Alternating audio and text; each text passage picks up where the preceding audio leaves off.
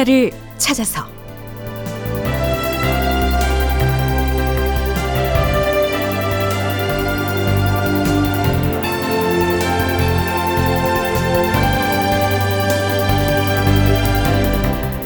제 1208편. 아들을 보내서 강홍립을 설득하자. 극본 이상락 연출 황영선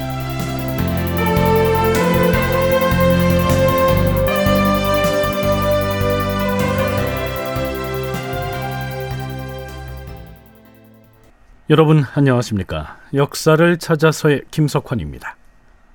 인조 3년 9월 1일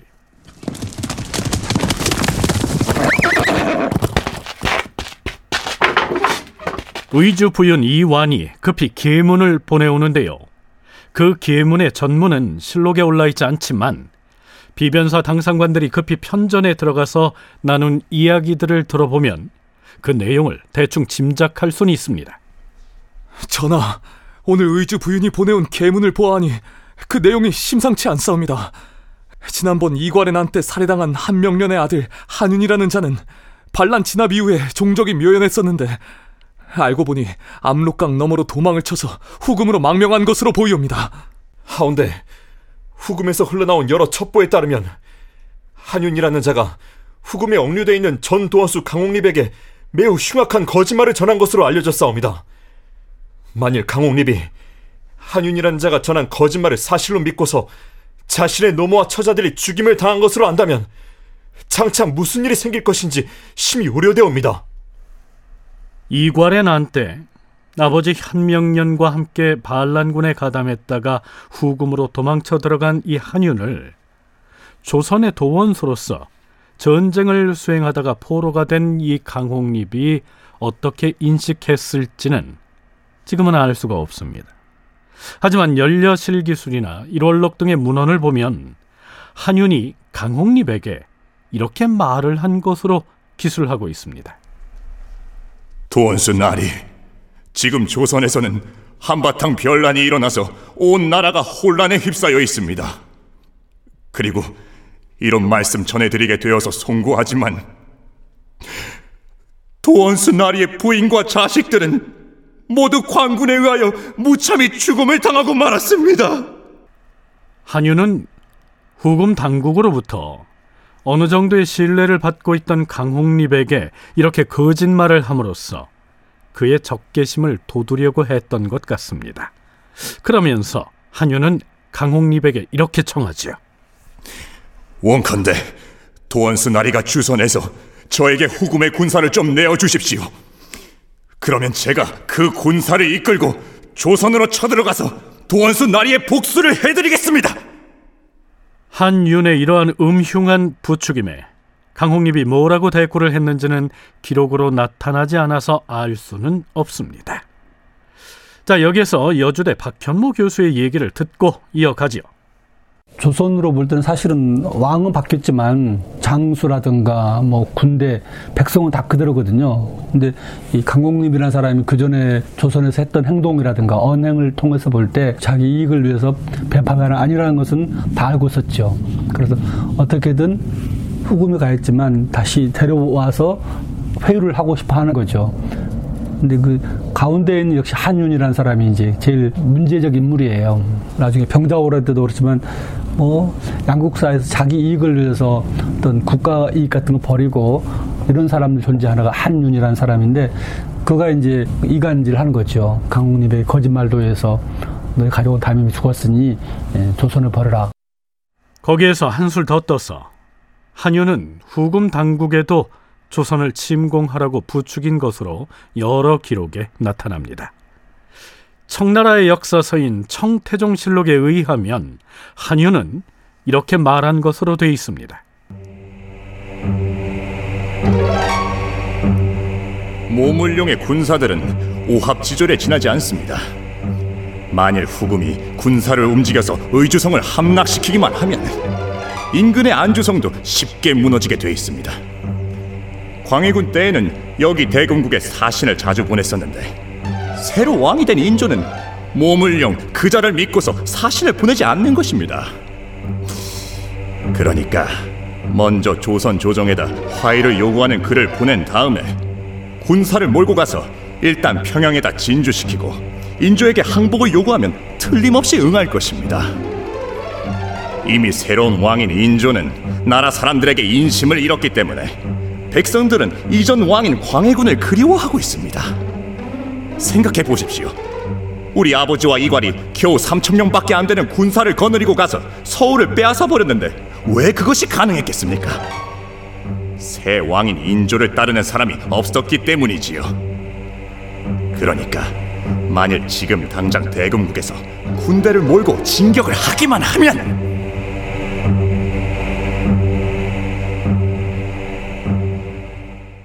네, 이런 식으로 한윤이 후금 측에다 조선을 침공하도록 부채질했다는 겁니다.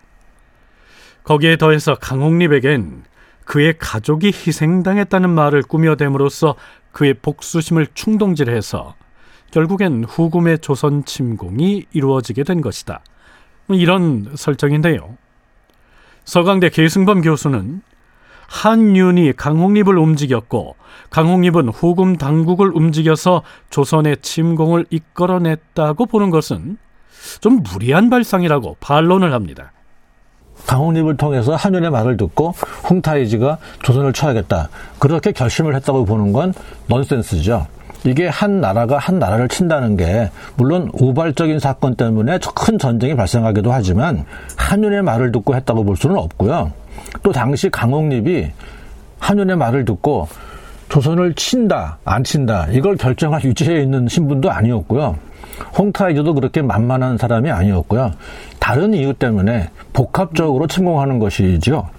다만 이제 강홍립이 보기에는 한윤을 어떻게 보았는가 이제 이거는 뭐 기록에는 없는데 가만 생각해 보면 일단 기본적으로 좋게 봤을 것 같지는 않아요. 강홍립은 후금으로 망명을 해온 한윤을 이렇게 생각했을 것이란 얘기입니다. 한윤 내 놈은 아비 한명령과 함께 반란을 일으켰다가 실패로 돌아가자 이곳 후금으로 도망쳐온 놈이 아니더냐? 내 비록 왕위에서 물러난 이전의 임금으로부터 도원수 직함을 받고서 출전했다가 전쟁에 패하여 억류돼 있는 처지이긴 하나 그래도 나는 명실공히 국가의 명을 받고 출병을 했던 몸이다. 반란을 획책하다가 죽을 지경에 이르자 목숨을 부지하려고 부랴부랴 도망쳐온 내 놈의 말을 내가 어찌 믿겠느냐?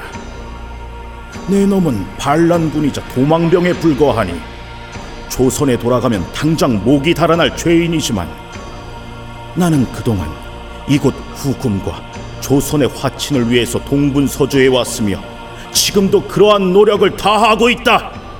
내가 너 따위의 말을 믿고서 남의 나라 군대를 이끌고 조국을 짓밟는 반역행위에 앞장설 것 같으냐?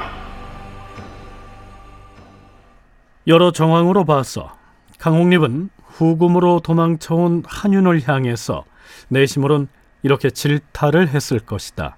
추론을 해보자면 그랬을 것이란 얘기입니다. 실제 후금이 조선을 침공했을 때 강홍림 역시 후금의 군대와 함께 조선으로 건너오긴 하죠. 하지만 양국의 화친 서약을 성사시키기 위해서 적극적으로 중간자 역할을 했던 사람이 또한 강홍립이었습니다.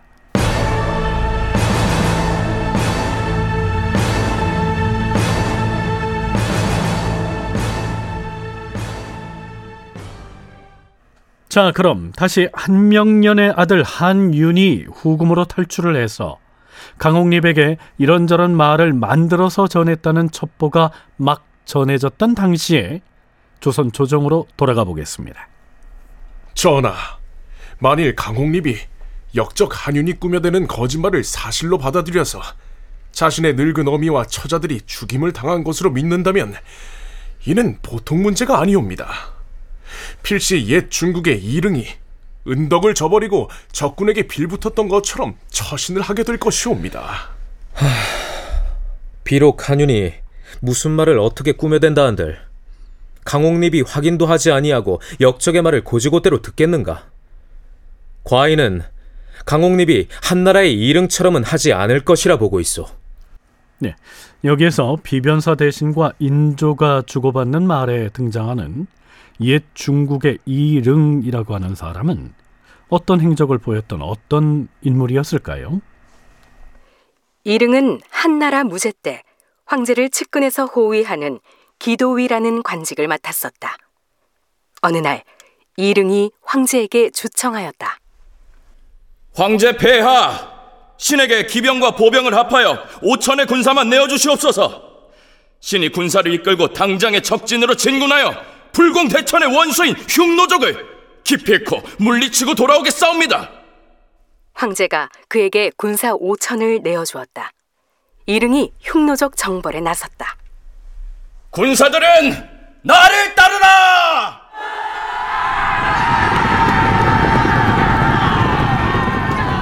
이릉은 소수의 군사로서 당대의 맹위를 떨치고 있던 흉노의 대군을 맞아서 힘을 다해 싸웠다.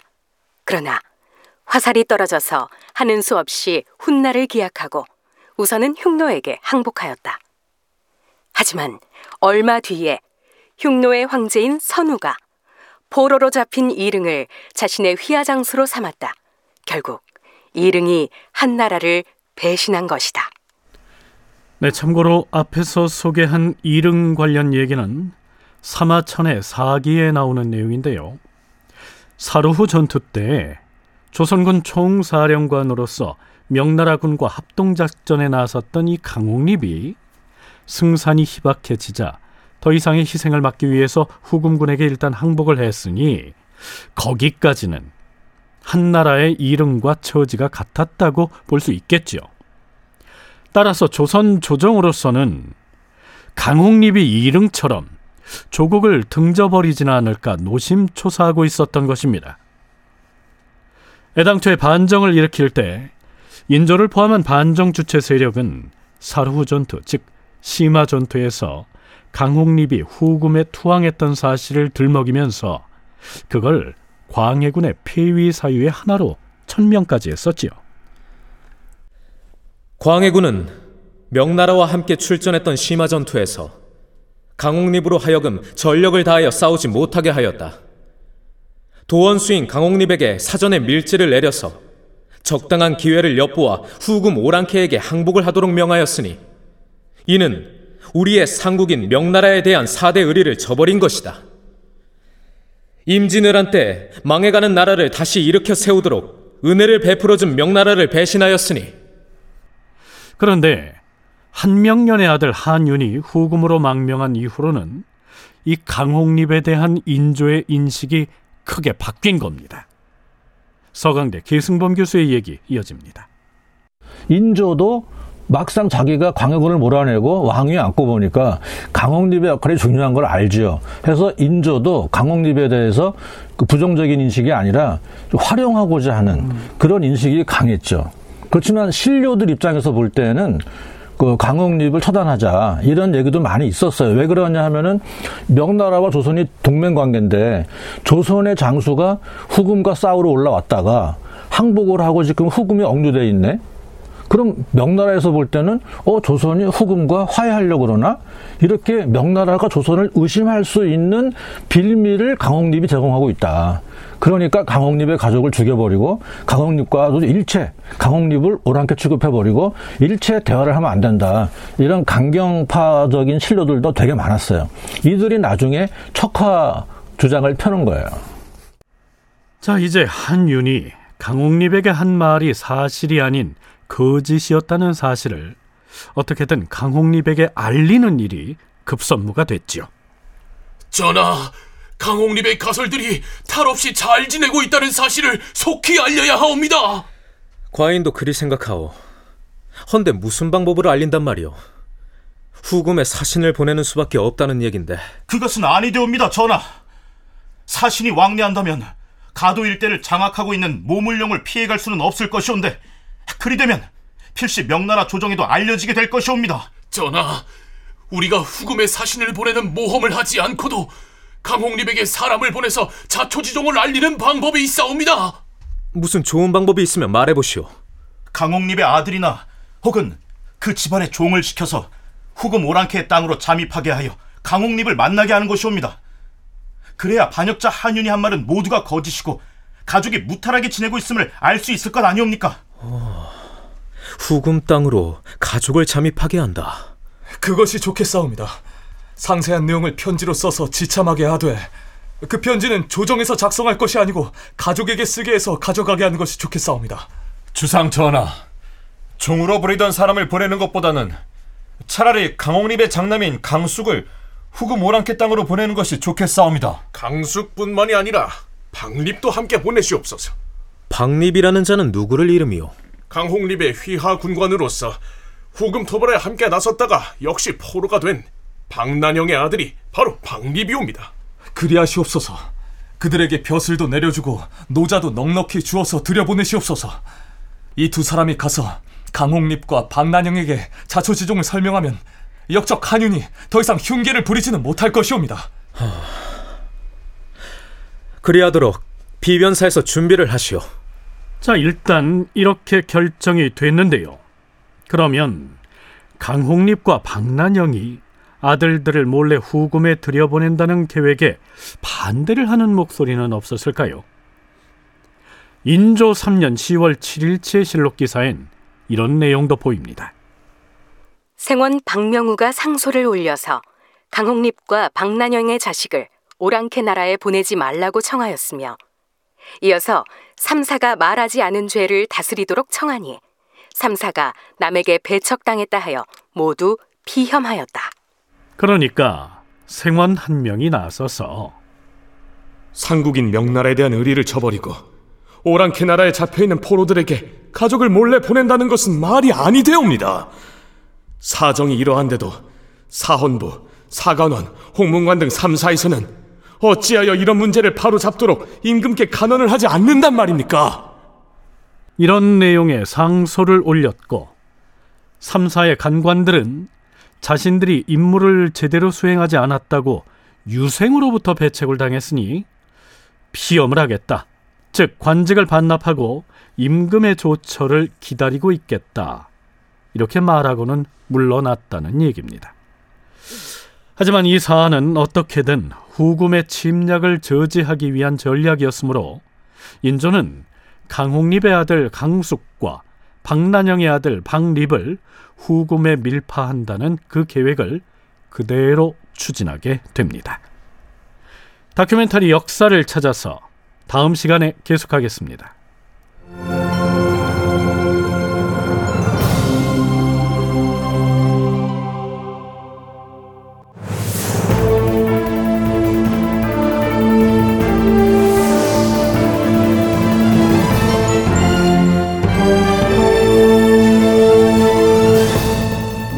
다큐멘터리 역사를 찾아서 제 1208편 아들을 보내서 강홍립을 설득하자 이상락 극본 황영선 연출로 보내드렸습니다.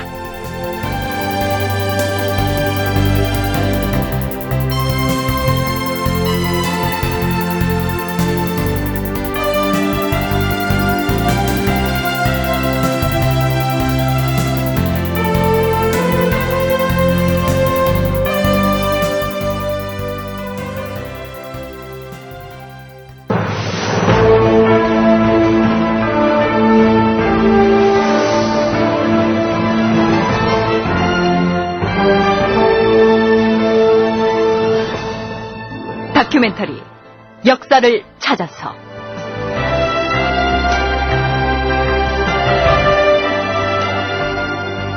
제1편 빗나간 프로젝트 동북공정.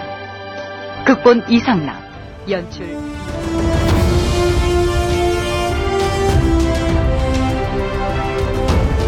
역사를 부정하는 민족에게 발전은 없습니다. 역사를 망각한 민족에게 미래는 없습니다. 진짜 역사를